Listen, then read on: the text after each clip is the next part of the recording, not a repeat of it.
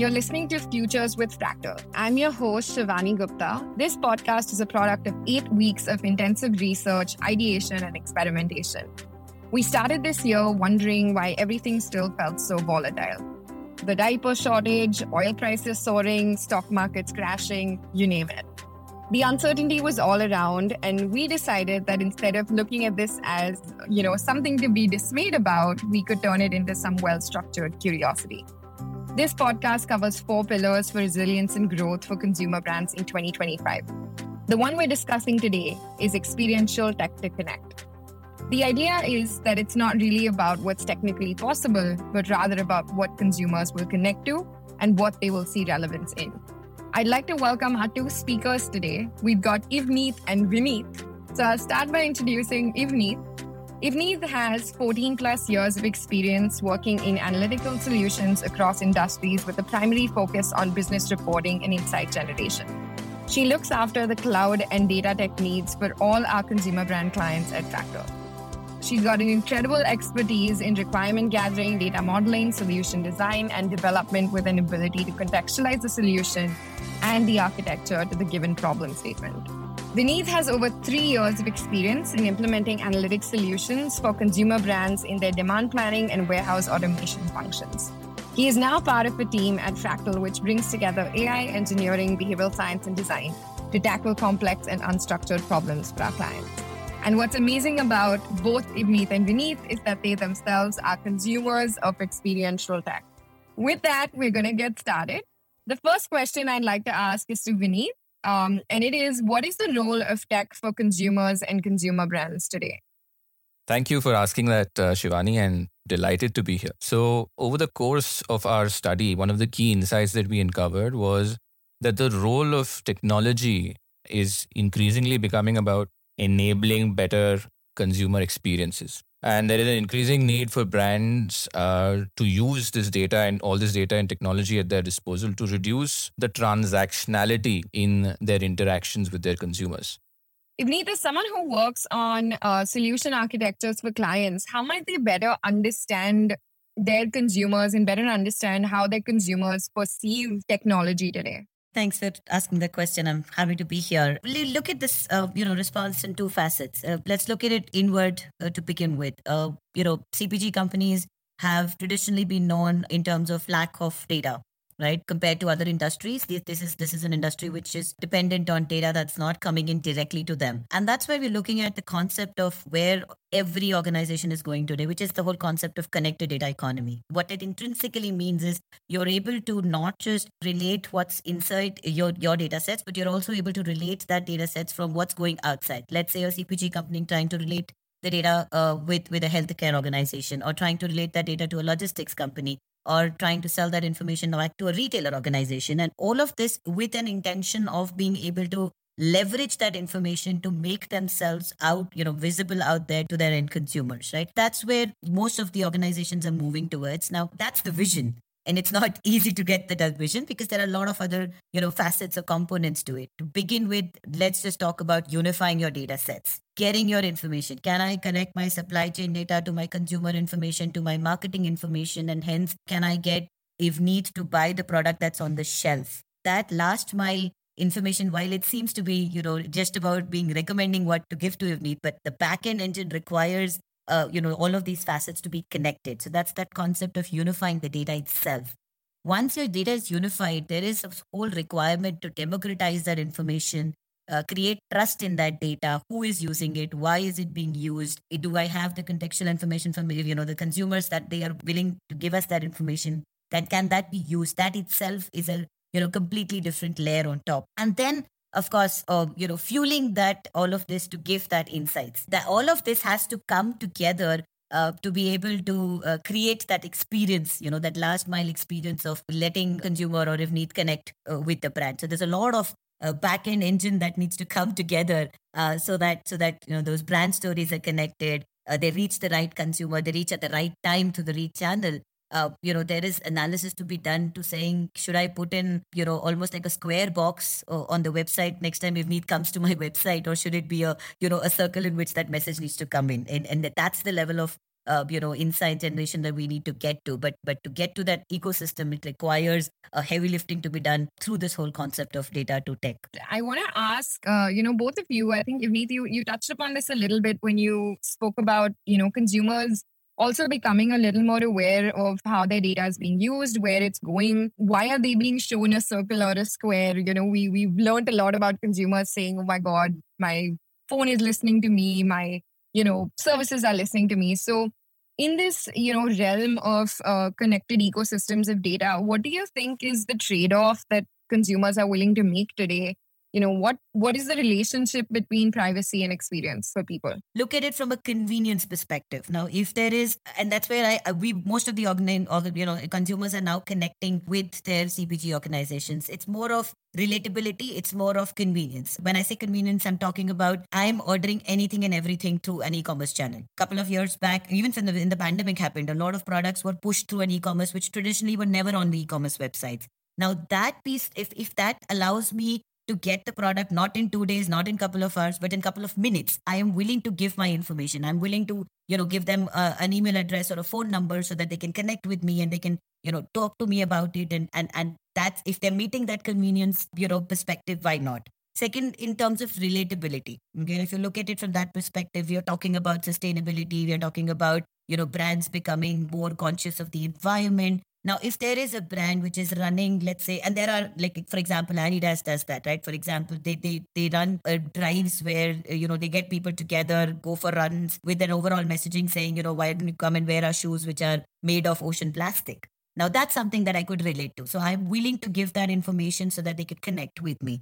Similarly, there could be, you know, brands that are talking about fruit juices made up of, uh, you know, fruits which are deformed and cannot be at the shelf. Now, that's something that it's adding health benefits to me and it's it's doing some good to. I mean, that's the way I would perceive it. I'm willing to give that information out, right? So the way I try to break it down is relatability and convenience, not so much in terms of the monetary outcome of it, right? I don't want X percentage of my that trade-off is very, very contextual, very, uh, very fine line of difference in terms of the kind of products that you're talking about? I think it's interesting to uh, you know see that shift that people are not looking for extrinsic benefits um, when they share their data now but more intrinsic in what connects to them at an identity level. So I think that's a that's a great way to put it. Vineet, anything to add? You know, have you seen a counter trend actually towards tech? Because I know Ivneet was talking a lot about moving towards e-commerce and moving towards everything being online. Have you, you know, kind of noticed that people want anything other than that, or are we all headed for online existence? Well, the problem I think with uh, brands utilizing your uh, the data that they get uh, through like online different online purchase points is that you never know what they're going to use it for. I for example am one of those people who like really like hesitate before giving any like it's like strictly necessary cookies on all sites as a matter of habit. Because the problem is that the way this information comes back and Ivneet also made that point about you know offering discounts. If they are utilized in a way that it is actually i'm getting a better product for the use of my data especially if i know how my data is go- being used so there are many examples, especially uh, with emerging technology like blockchain and the decentralized economy that everybody's talking about, where users actually have control over their data and they actually own their data to, to a large extent. These are like experiments that are being carried out in various pockets of the world. But I think the potential for that, especially when it comes to things like personalization, which is a favorite among all CPG conversations, that is uh, like to me it's a quite quite an interesting uh, development Ivneet for you what are some key pieces of infrastructure or backend that organizations should be getting ready with today to enable this kind of experimentation? I like to call it an onion the peels of the onion right? It's there's no single source and say this is what you need to do but you need to start somewhere start small. And i started uh, my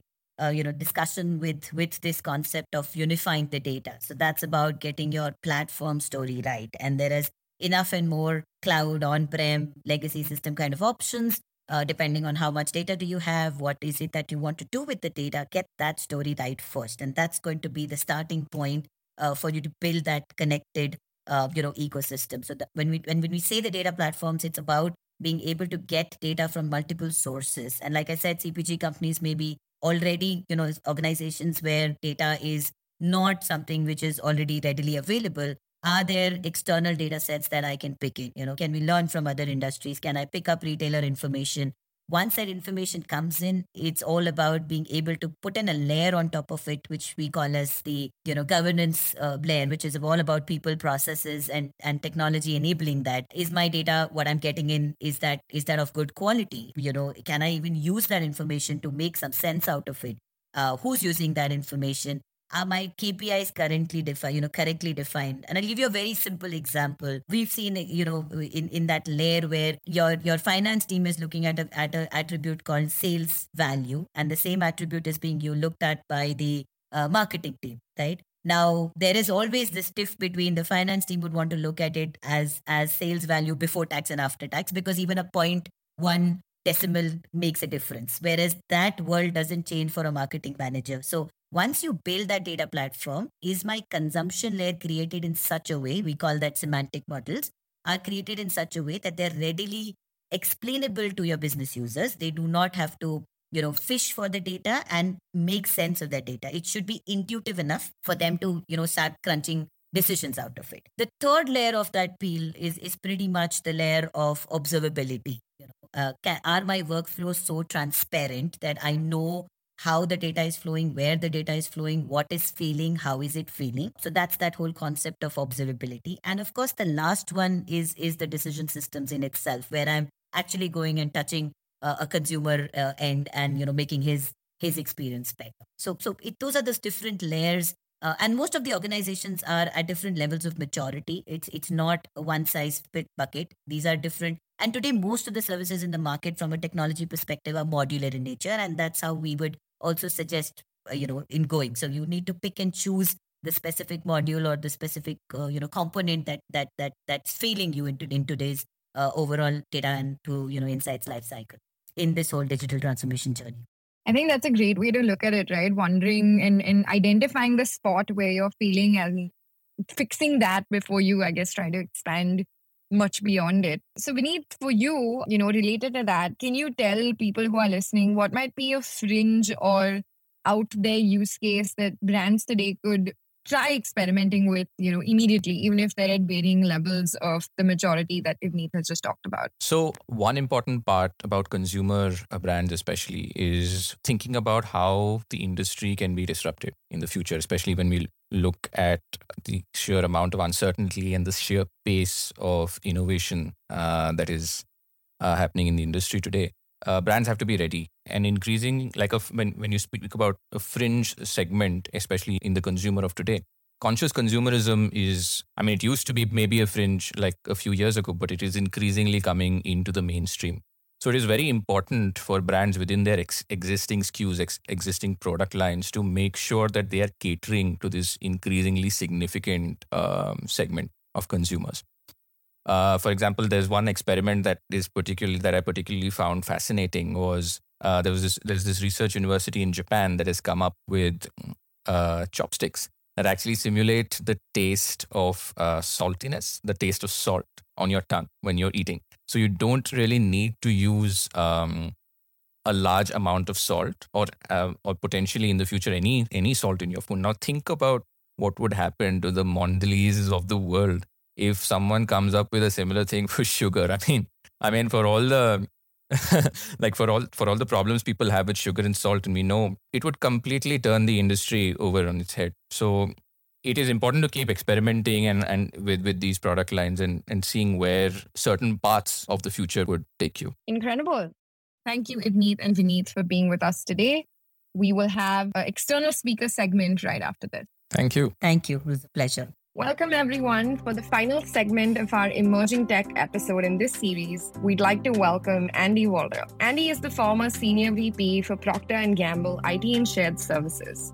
With an incredible 26 years as a tech executive and over five years as an independent board director and strategic advisor, he is also the author of Waiting is Not an Action. Hi, Andy. How are you doing? I'm doing fantastic, Shivani. Thanks for inviting me. So excited to have you here. And I'm just going to dive right into the tough questions. So let's go. The first one for you is, um, you know, as a practitioner, advisor, and consumer yourself, what are you most excited about when you think of technology for consumer brands moving towards 2025?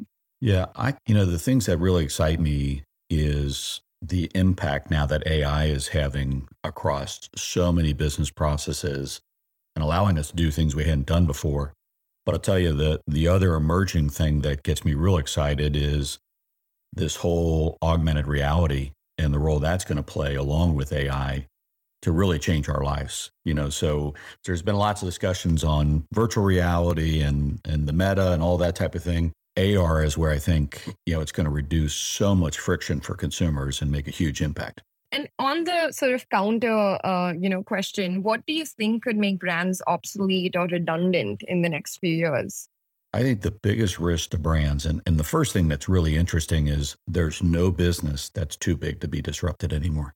I think when you think about digitization and e-business and everything like that, we used to think that you know a lot of big consumer brands and brands in general were, and they had a moat around them. They they couldn't be disrupted. And that's no longer the case. What's the number one risk I see to them? Is losing trust. Trust is an incredible, incredible value right now. This entire generation um, that's coming to age is all about who are the companies I work with and, you know, what type of values do they have? What type of purpose do they have? What type of principles do they have? So losing trust, and you can lose it in lots of ways. You could lose it through cyber threats. You could lose it to not playing progressively on sustainability or other critical social issues. So, so I think what will make folks redundant or actually allow them to get disrupted is if they lose trust. And, and that's going to be a core factor in everything they do. We've seen companies that lose control of their data, and it takes years to recover from that loss of trust. And Andy, on that, do you feel that, you know, there is a way to use tech to gain trust or that we're always going to be in some kind of trade-off between technology advancement and, and trust with it? No, I, I absolutely believe there's tech can help on on building trust. Obviously, how you approach your technology implementations and the policies and, and how you how you behave and act is going to build strong loyalty and trust with consumers or not. Second is by being very transparent. I think you know folks are looking for transparency, and uh, I think the more you can do that, the better. In the end, you know, you build trust when you create value for those consumers, for those shoppers, whatever it might be. So um, that's what they're going to be looking for, and and I think you can leverage your tech and your approach to um, build that with them. I think convenience was one of the key motivators for people. Um, you know, we, we did a we did a lot of interviews during the study, and, and that was one of the things they always came back to. That when push came to shove, convenience was still um, one of the biggest motivators for whether they chose brand A or brand B. Um, and people are willing to risk a lot or pay a lot for for that kind of convenience. Absolutely. If you if you make my life easier, I am I'm all in. Right. So it's if you eliminate friction or, or create convenience, you know, they want that. What is one piece of advice you give organizations um, to better deal with this increasing volatility and uncertainty that they're faced with? Well, I think when you think of a lot of these technology trends we've been talking about and and the incredible potential of things like AI or augmented reality or things like that, the thing that I end up coaching a lot of people on is you got to think about the organization and operating model to really take advantage of those. You know, so what does it mean to operate at digital speed? You know, what does it mean if you have an AI engine that has the potential to be pricing and repricing your products or your offerings in a dynamic way? You know, the old model and, of organizations and, and how you lead these and the operating models are, are not going to be sufficient to win in this new world. You know, so so that's the thing that it's don't just think about the technology, you know, and I'm a technologist, so it's funny to say, don't just think about the technology. You got to think about, you know, how we're going to operate, what's going to be our business model, what's going to be our organization model to um, really take advantage of these things.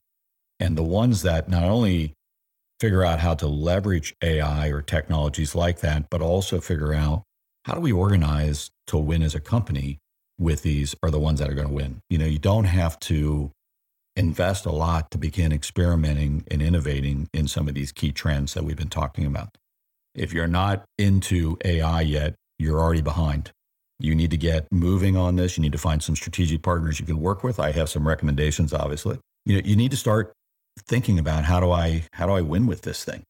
you know, and, and all the folks that are sitting there waiting and, and playing not to lose, you know, they're going to lose. As a technologist, how do you stay up to date? What do you read? What do you watch? If you had one recommendation for our listeners, what would that be? You know, it's I, it's less of one thing. It's more of build a, a broad network of advisors that you trust. So, so my network, as I got very externally focused about seven years ago, has grown immensely. So I have a large group of people that I can reach out to, and I also watch what they're posting and what they're sharing and everything like that. So, so I learn most from my network now. It is incredibly diverse. It's around the world. It's facilitated for me via LinkedIn and Facebook and places like that. And, and I see all the latest and greatest from the people that I follow and I'm connected with. That's what I'd recommend. Get a very strong network in place that you can take advantage of. That's all we have for you today. Thank you so much for spending time with us this morning and sharing your insights and ideas for the not so distant and kind of distant future of consumer brands. So, with that, thank you so much for listening to this episode of Futures with Fractal.